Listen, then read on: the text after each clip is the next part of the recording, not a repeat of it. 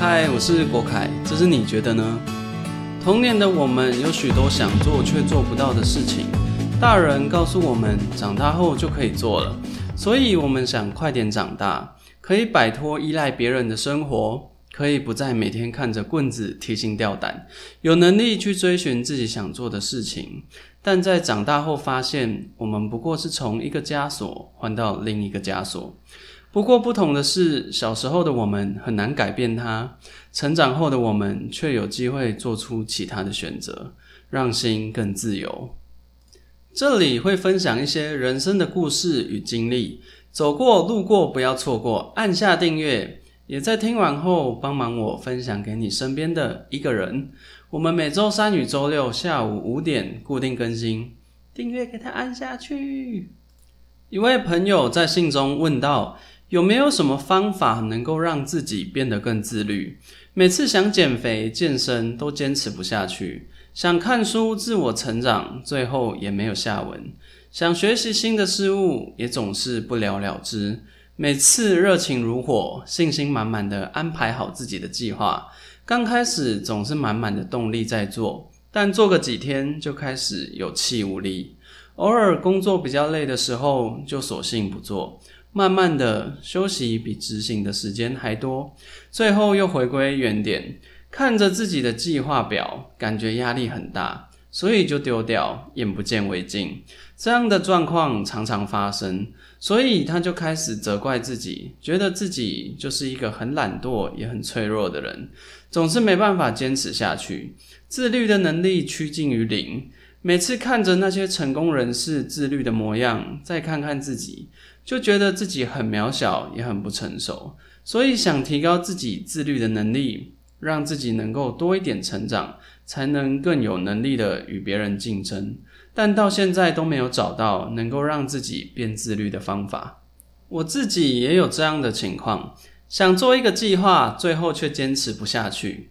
自律是一个常常被谈论的话题。人们总在讨论如何让自己变得更自律，在讨论着自律会有什么影响，带来什么好处。能够自律的人获得了多少成就，而不自律的人会停滞不前，虚度光阴。没有成长，自然也就没有成就。我们先不谈自律带来的影响，先来谈谈自律是一件什么样的事情。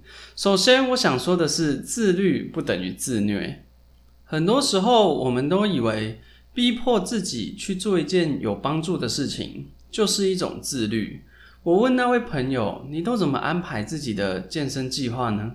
他告诉我，他尝试一六八断食，一个礼拜安排四天，在下班后去健身，每次大概一个小时。加上他看到很多成功人士都有早起的习惯，也常听到早起有很多好处，所以在放假的时候，他会早起去慢跑半个小时。听起来真的是非常积极的想改变自己，但问题是，这样如此积极的计划能够执行多久呢？虽然一开始会有新鲜感，充满热血，但随着意志力的消耗，很快就没办法再继续坚持下去。如果常发生这样的事情，那我们就要开始思考，我们制定计划的方式，还有计划与我们生活的关系。刚提到意志力消耗后就没办法继续。意志力是一个很重要的资源，意志力的多寡与强弱是决定我们能不能自律的因素之一。一个人的意志力是有限的，但意志力也不是固定的，它可能会受到情绪、身体状况与外界刺激而有所不同。当我们强迫自己去做不喜欢的事情时，就会消耗大量的意志力。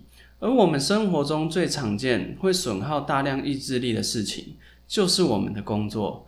如果你不讨厌你的工作，那恭喜你，你能保留下来的意志力已经超过很多人。但如果你不喜欢你的工作，那你将会在工作中消耗极度大量的意志力，更别提在工作中接触到的同事、上司、客户，要处理的文件、要执行的事项，这些事情都需要极大量的意志力与自律才办得到。佛罗里德大学心理学家罗伊·博美斯特。曾经设过一个萝卜实验，实验小组在桌上放着一碗很香的巧克力饼干跟一碗萝卜，他将饿着肚子的大学生分成三组：A 组的学生可以吃掉桌上的巧克力饼干，B 组只能吃红萝卜，C 组学生什么都不能吃。结束后，将他们带到另一个房间，给他们一个拼图游戏。这个拼图游戏是没有解答的，他们只是想测试这些学生能坚持多久。A 组学生平均坚持了十九分钟。C 组学生坚持了二十一分钟，B 组学生则平均只坚持了八分钟。从这个实验中可以看出，人的意志力是有限的。A 跟 C 组学生在房间没有消耗太多意志力，所以在拼图时能够坚持的更久。而 B 组学生因为一边吃萝卜，一边控制自己不能吃巧克力，所以早就已经消耗了大量的意志力。而在消耗这么多意志力后，就很难坚持之后要做的事情。听到这里，有没有似曾相似的感觉呢？早上早起去公司上班，开了很多会，服务很多客户，处理很多事，也处理很多情绪，都撑过来了。上了一天班后，还去了一下健身房。回家后，经过家里的冰箱，突然听到泡芙的呼唤，打开冰箱，咬了一口。随后就无法自拔，彻底沦陷，最后减肥又宣告失败。又或者是在看直播网拍的时候，手一滑就买了一堆东西。会这样是因为在回家后，我们的意志力早就都已经消耗殆尽，已经没办法再让我们自律了。很多时候，我们之所以自律会失败，并不是因为意志力缺乏，或是没有在使用意志力。反而是我们已经使用过度，所以才导致没办法继续坚持。甚至有些人回家后跟家里的人处得不好，产生一种把最好的一面留给别人，把伤害留给身边的人的状态。不是想这样做，而是生活已经消耗太多的耐心与意志力。我们以为我们不自律，或许我们的自律只是没有放在我们想要的地方。那为什么有些人却可以一直坚持呢？他们难道就没有意志力消耗的状况吗？不，他们也有，只是不同的是，他们在做的事情没有消耗那么多的意志力，或是他们有很强的目标在追求。最常见的例子是，有家庭有小孩的父母，在工作中的忍耐度会比较高，不管他们喜不喜欢那份工作，都会坚持做下去。因为有小孩要负责，或是一个人突然很努力的运动、健身、控制饮食，可能是因为他在一段时间后要拍摄婚纱、结婚，有强烈的目标，会让我们在做那件事情时变得更能坚持。但意志力还是固定的，可能在其他地方就没有那么多耐心了，没力气陪小孩，或是没力气看书，这都是常见的事。在一个地方用了大量的意志力，就会牺牲其他地方的自律。有些人在做一件事情时，没消耗太多意志力。我们有时候会想，有些人已经很富有了，为什么还要这么努力工作赚钱？因为他们的目的不是钱，而是赚钱这件事情。一个是赚钱为了买东西，一个是为了赚钱而赚钱。有些人赚钱能够让他们感到满足与快乐，有些人每天要去运动，感觉起来很自律。但真实的情况是，他们喜欢运动，运动这件事情本身带来快乐，所以他们不需要花费太多意志力就能完成。相反的，如果叫他不要去运动，他可能会因为想压抑运动的心情，而消耗更多的意志力。